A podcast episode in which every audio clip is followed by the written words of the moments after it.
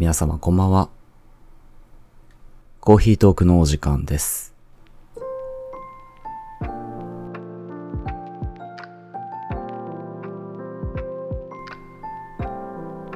今、子育て中の友人からですね、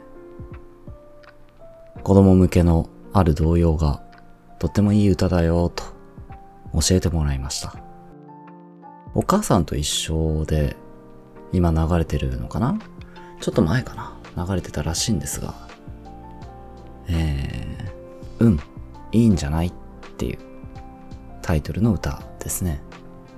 この歌詞がね、面白くて、朝起きられない目覚まし時計、寒がりな雪だるま、虫が苦手な虫かご、働き者の怠け者、一人になりたい。いくら？という、まあ、何でしょうか。そのものの本来の性分を全うできないというか まあ、要はコンプレックスを持っている生き物や物たちというのが集まって昼寝しておやつを食べて出た答え。うん。いいんじゃない？それじゃまたね。っていう、そういう歌詞ですね。ああ、なんか、ゆるくていいっすよね。えー、2番がね、夜眠れない枕と布団、怖がりなお化け、雨が苦手なレインコート、水玉が好きなシマウマ、推しに弱いボタン。僕これが一番好きなんですけど、推しに弱いボタン。たちが集まって、輪になって、焚き火して、うん、まあいいんじゃない？っていう。いやー、いいっすね。まあここにね、ぜひ人間社会が苦手な人間も入れてほしいですね。ああ、集まって焚き火したいわ。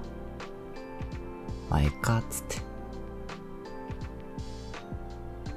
やっぱり何かこう、欠けているものっていうのは非常に魅力があるなぁと思いますね。人でもそうですけどね。僕にとってはこう、素晴らしい人、立派な人よりも、うん、どこか欠けていて、そこにコンプレックスを持っていたり、苦しんでいたり、悲しんでいたり、諦めていたりするっていう、そういう人が結構魅力的に見えがちですね。あの、学童の子供たちが隅っこ暮らしが好きなもんで、ある時キャラクター調べてみたんですけど、あれもね、あの、結構面白いキャラクター紹介、プロフィールがあって、えー、寒がりな白熊。自分に自信がないペンギン。実はカッパ。でもお皿をなくしている。